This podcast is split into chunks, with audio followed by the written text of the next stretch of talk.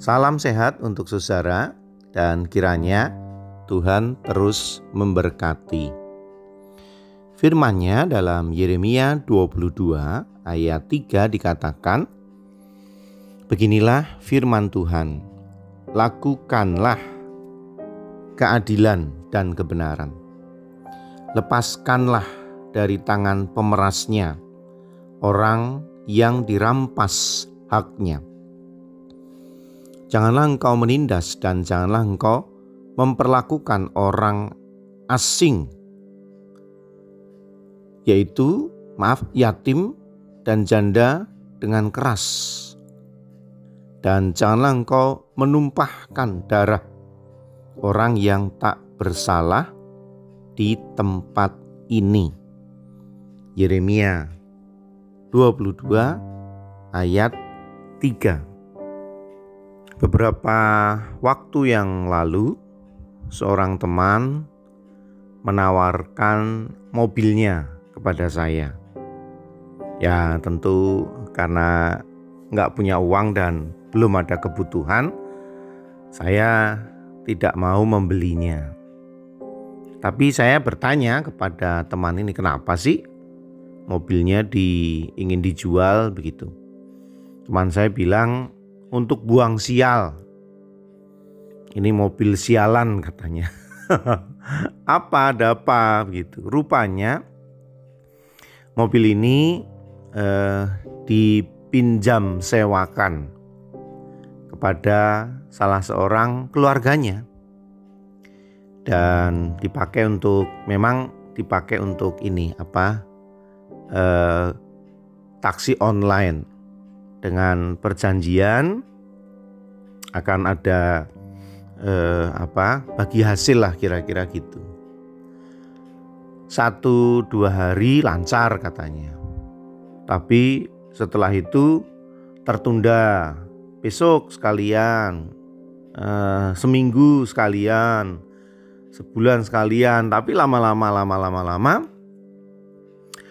tidak pernah ada bagi hasil bahkan ketika teman saya ini menagih kepada keluarganya malah terjadi percekcokan, malah berantem padahal kan tuh hak dia. Mobil-mobil dia dan e, sudah ada perjanjian boleh dipakai untuk usaha tapi ya istilahnya duitnya juga harus dibagikan. Nah, gara-gara itulah e, dia udahlah dia tarik mobilnya daripada terjadi keributan lebih lanjut dan ini keluarga. Nah, yang membuat dia jadi prihatin adalah katanya padahal saudaranya ini waduh, kalau ngomong firman luar biasa. Bahkan dia di gerejanya adalah pengurus uh, aktivis di gerejanya. Jadi tidak sesuai dengan kehidupannya katanya. Ya saudara, pelaku kejahatan sih bisa beragama apa saja. Dan menurut saya ya memang tidak ada hubungannya secara langsung. Tetapi memang kalau contoh seperti itu ya membuat kita jadi nyesek juga ya. Bahwa orang yang kenal firman, bicara firman, tahu ayat, tahu melayani Tuhan, hidup dalam Tuhan, tapi nyatanya hidup sehari-harinya mengemplang hak orang, mengambil hak orang. Nah, saudara ini berapa banyak nih orang-orang di sekitar kita adalah orang-orang yang seperti ini. Nah, untuk itu saya menghimbau pada saudara, ayo siapa pun di antara saudara yang punya kasus seperti ini, punya sengketa seperti ini dalam bentuk hal-hal yang berbeda di mana saudara mengambil hak orang Ayo dibereskan. Jangan sampai menjadi batu sandungan dalam hidup saudara dan bahkan menjadi alasan bagi Tuhan untuk menegur saudara-saudara. Ayo yang punya hutang bayar. Ya mau cuman 100 ribu kek, 1 juta kek, 20 juta, 30 juta, kembalikan. Mungkin saudara berkata, waduh dia udah punya banyak uang, dia orang kaya. Saya nggak mengembalikan juga nggak membuat dia miskin. Bukan itu persoalannya. Persoalannya adalah perjanjian awal Anda pinjam, ya balikan. Ya, apalagi ya eh, kita tahu tidak semua yang memberi pinjaman itu uangnya berlebihan ya karena iba kasihan kepada kita maka dia meminjamkan kembalikan ayo itu utang atau yang punya kasus sengketa eh, pinjam meminjam seperti teman saya tadi ayo kembalikan kalau itu bukan hak Anda kembalikan sesuai perjanjiannya atau misalkan kasus jual beli di mana sering kali terjadi eh, suami atau istri melakukan transaksi tanpa diketahui oleh pasangan.